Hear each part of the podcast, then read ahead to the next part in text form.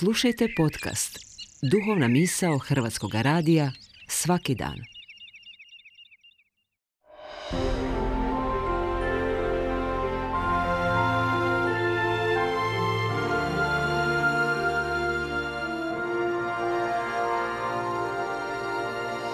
Duhovna misao.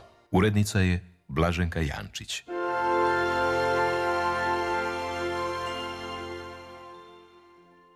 Danas vama razmišlja sestra Valentina Mandarić. Najvažnije pitanje života na zemlji je pitanje njegova smisla. U ovim uistinu teškim vremenima globalnih kriza i prirodnih katastrofa, kao što je razorni potres u Turskoj i Siriji, pitanje smisla je još aktualnije. Svijet je presnažnim udarima besmisla, a aktualne globalne krize potiču nas na promišljanje o smislu i zadaćama ljudskog života. Nude se brojne perspektive – Kršćaninu se nudi svetost kao perspektiva nasljedovanja onoga koji je za sebe rekao ja sam put. Što je svetost i kako je živjeti u današnjem vremenu?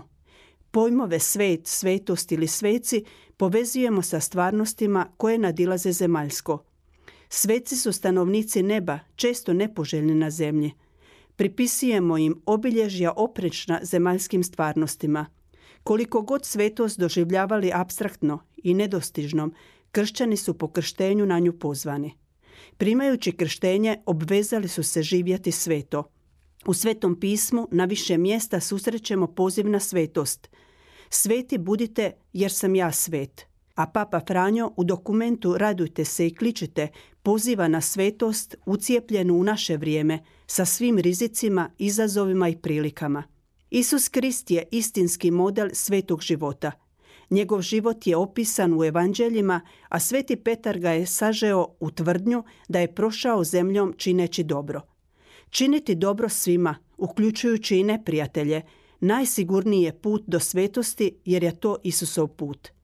Kršćanin je pozvan živjeti kako je Isus živio, imati njegove stavove, misli, ponašanja, odnose prema drugima – u mjeri u kojoj uspijemo uskladiti vlastiti život s Isusovim životom, živimo svetost.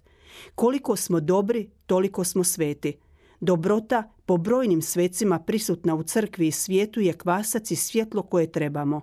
Kršćanski kalendar svakog dana donosi nekoliko imena žena i muškaraca koji su nasljedovali Krista u činjenju dobra. Jedan od njih je i blaženi Alojzije Stepinac, čiji spomen crkva danas slavi – Alojzije Stepinac nasljedovao je Isusovu dobrotu u veoma teškim i izazovnim vremenima i okolnostima. Njegovu svetost mogli bismo prispodobiti s opisom svetosti Tomasa Mertona. On kaže, sveci su ono što jesu ne zbog toga što njihova svetost zadivljuje druge, nego jer im dar svetosti omogućava da se i oni svakome dive.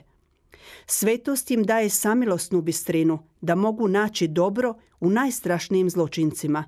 Ona ih oslobađa tereta da prosuđuju i osuđuju druge ljude. Ona ih uči da siju drugima dobro samilošću, milosrdnošću i opraštanjem. Čovjek postaje svet ne po uvjerenju da se boji grešnika, nego po razumijevanju da je on jedan od njih i da svima zajedno treba Božja milost. Ljudi koji žive takvu svetost nasušno su potrebni našem vremenu. Oni su istinski smjerokazi u otkrivanju smisla ljudskog života. Takav smjerokaz vjernici u Hrvatskoj imaju u blaženom Alojziju Stepincu, za kojega je sveti Ivan Pavao II. rekao da svojim ljudskim i duhovnim životnim putem svojemu narodu pruža svojevrsni kompas.